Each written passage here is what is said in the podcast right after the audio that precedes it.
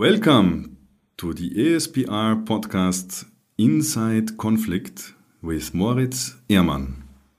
So, in the first episode of our ASPR podcast series Inside Conflict, we're going to discuss the conflict in Sudan. And we will try to go as deep as possible into the topic. So, over the past decades, since Sudan's independence, there have only been brief periods of relative stability. Sustained resistance of different insurgency groups, as well as the eventual independence of the South, were a result of this. After the fall of Sudan's longtime dictator Omar al-Bashir, the so-called Juba process was started with most of the insurgency groups in the country. And yet, this process still presents many challenges. While the revolution that ousted al-Bashir apparently only led the country into a different kind of instability, with severe socio-economic and political pressures seeming to once again threaten, Sudan's stability. And of course, the recent turbulent uh, developments uh, in Khartoum are a good example of this. And I'm here with uh, our two experts, uh, Mrs. Uh, Manar Asraq uh, from the Sudanese diaspora in Vienna and a known insider in Sudanese politics. Welcome and thank you for being here. Thank you for having me. And uh, of course, I'm also here with our uh, own uh, in house expert, our head of research, Jan Pospisil, who is also an expert on peace processes. Thanks for being here. Hi, good to be here. So, as our second question, let us discuss the question of peace processes, including the Juba peace process. Since Sudan's independence in 1956, the country has seen numerous civil wars, which were interrupted only briefly by relatively peaceful periods. After increasing pressure by Islamist group, then President Jaafar Nimeiry introduced Sharia law in the whole country in September 1983, triggering a decade long civil war in Sudan's south that ended with the split of South Sudan in 2011. Another region of consistent conflict has been Darfur, where a number of armed organizations have challenged central power in Al Khartoum for decades before a violent a civil war broke out in 2003. Several peace initiatives have been initi initiated to establish a peaceful solution to Sudan's conflict, the last of which, the so-called Juba process, after the end of Bashir, Bashir's reign, uh, brought together over a dozen armed groups from the whole country. Let us start looking back at uh, what kind of peace processes uh, did take place during um, the regime of uh, al Bashir. Um, and um, yeah, what was the strategy uh, in that regard? What was the peace strategy of the, of the Bashir uh, regime? And uh, perhaps also asking ourselves why did none of this pr produce a, a sustainable result? This might be uh, our, our first question. Uh, Manar, do you want to start? Uh, yeah, Al Bashir has in his uh, regime uh, 47 peace agreements. None of it. that's that's quite the number. yes, that is a quite that is a quite a number, and uh, with a very bad experience of implementation. Bashir had the strategy of Bashir for peace is no peace. Al Bashir uh, used to fraction the uh, the group of resistance uh, to replace them by al- create, uh, creation of alternatives uh, uh, by bribe with like power or money and many stuff like that. You know the outcome of the comprehensive peace of, of, uh, of the south of Sudan ended with the uh, separation. And um, for the current Juba process, there is no al-Bashir, yes, this is true. But people have very bad experience of the, uh, the implementation on the ground, mm-hmm. you know. Uh, this is one of the problem for, for, for, for right now, uh, for example. But as I said, um, al-Bashir had no will for peace at all, and he never had. You know, this is why we are here now. Yeah. Yeah, this is of course uh, a recipe for failure. Um, Jan, what would you add? I think indeed the main strategy of Bashir was always a divide and rule tactic. Um, and this divide and rule tactic uh, was, for example, in the South since basically the late 80s. Um, the funding of splits within the SPLM. He called this like it was kind of weird. They called this the peace from within campaign to strike separate deals with SPLM splits and signing agreements with them, but funding them at the same time. Um, he his his major kind of success, and here is where the problem of the international community's approaches come in, is that he was he was able to split between the South Sudan negotiations and the Darfur negotiations and other parts of the country very successfully during the 2000s. So the the the then comprehensive peace agreement was just with the South, while at the same time a very bloody civil war that some call genocide was going on at the same time um, while he was striking a deal with with the SPLM, which is which is kind of paradox if you think about that. Um, and it was um, pretty clearly the goal of the Bashir regime to kind of, and this was a bit like an incentive why the deal with the South was struck, um, to at the same time deal with Darfur really separately.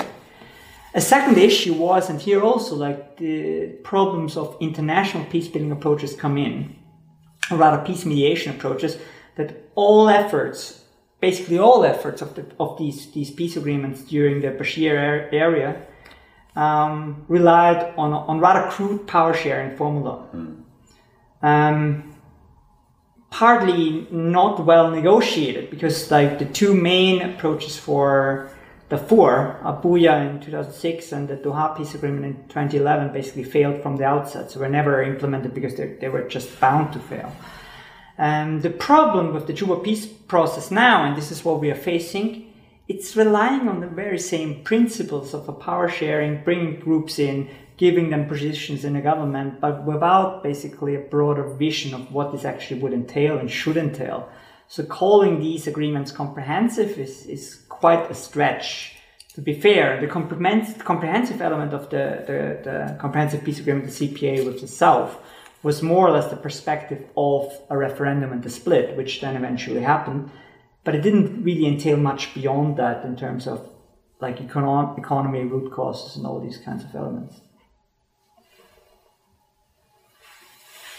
Thank you. Um, yeah, this is a lot of problems, of course, that happened uh, during these past uh, many, many efforts uh, trying to bring peace to uh, the many conflicts in, in, in Sudan.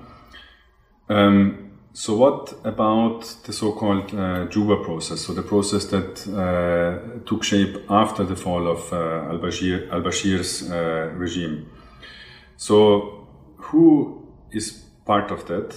Um, who is supporting it, um, and in particular, who, uh, what is the role of South Sudan as the as the official mediator, and of course also uh, who are the holdout groups, um, and why do they not sign the, the peace agreement? Um, Jan, maybe if you want to have a go.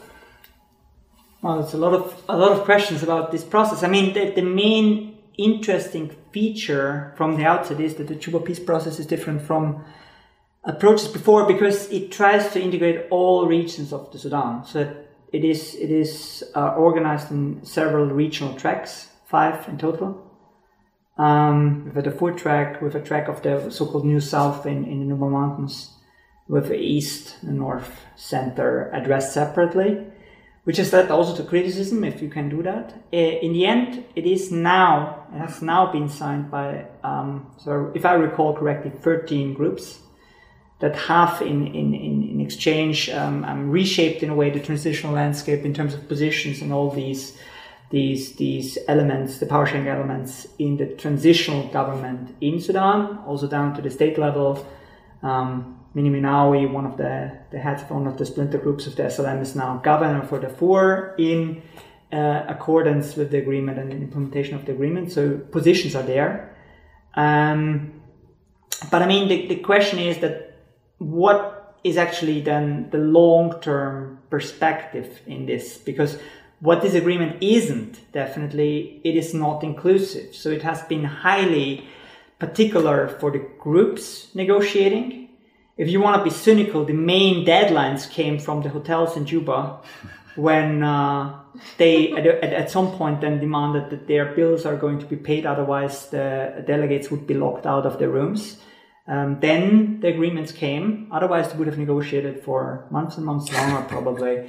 so there is. This tells you a bit about the, the, the kind of spirit and effort that was behind that. It's a very pragmatic agreement. Yes. Every, everybody's kind of happy to have it. Um, it is a major success um, for South Sudan becoming this role, whereby of of of of, of get of, of negotiating this on behalf of IGAD being the official med- mediator on behalf of IGAD. But at the same time, of course, there is contestation about the South Sudanese Mediation Commission with the head of the Mediation Commission, um, Tut Kew Gatluak, somebody who has known well-established links with Bashir. He basically grew up with Bashir as a person. So it's in a way a paradox situation that now the chief mediator was actually somebody who was very, very close to Bashir and the old regime in Sudan. Um, this is a problem for some of the holdout groups, particularly for the SLM Abdul Wahid, who are not collaborating with the South Mediation Commission for this reason.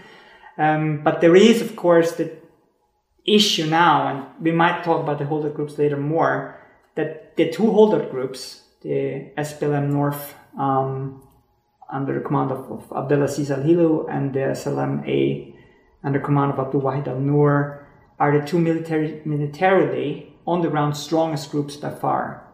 Um, so these two have not signed, and this presents um, a particular challenge to the implementation, of course.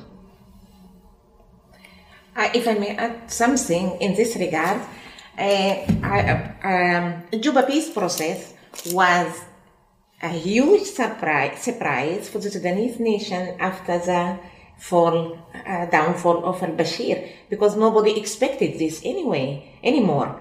Uh, you know, uh, the regime is gone. Let us sit all of the, uh, all of together, armed group, politician, uh, parties, uh, everybody, and start to rebuild a new nation and a new country. And uh, then, as I said, that was a, the surprise, that comes the surprise of the peace uh, uh, process in Juba.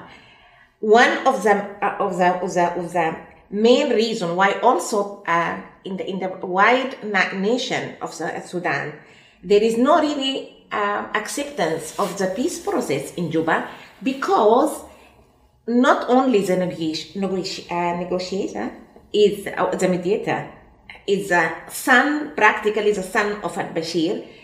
Uh, one of also the negotiator is the one who is uh, uh, responsible or accused of genocide in Darfur, uh, Mr. Dagalo, you know.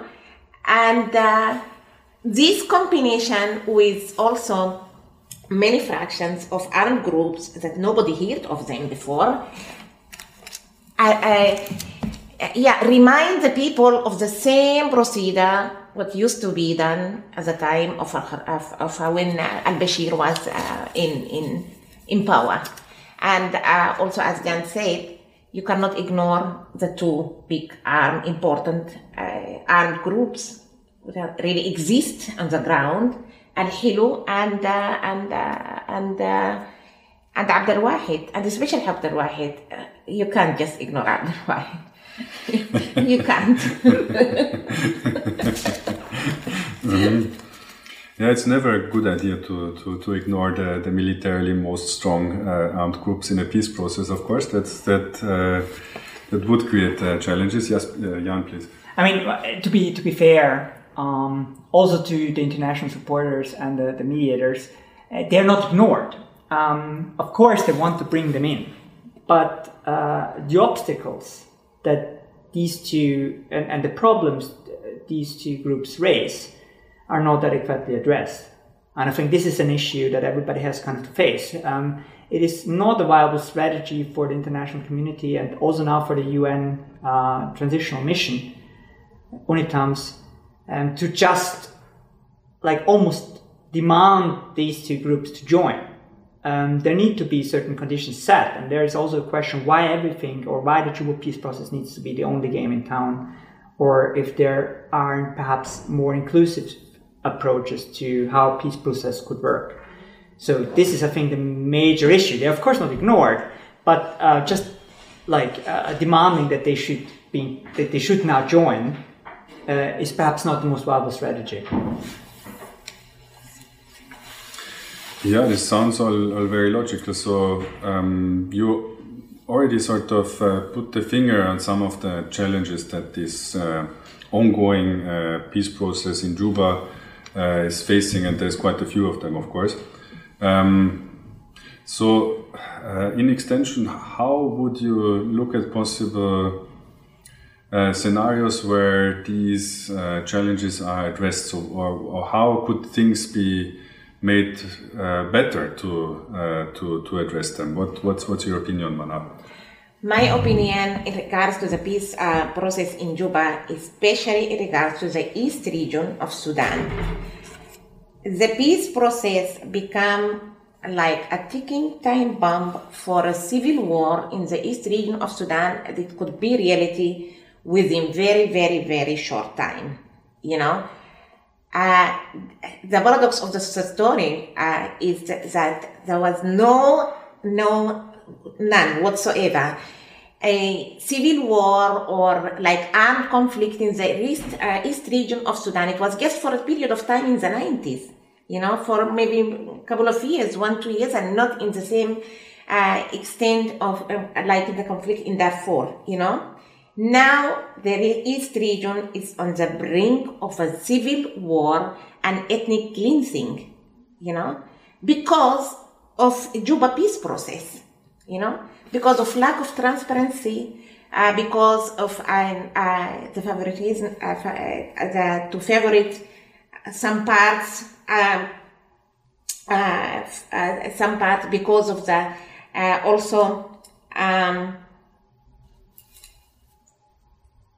because of the representation of the East region itself, you know, and also the involvement of neighbor countries um, and uh, international and, and also and international and regional also uh, actors, mm-hmm.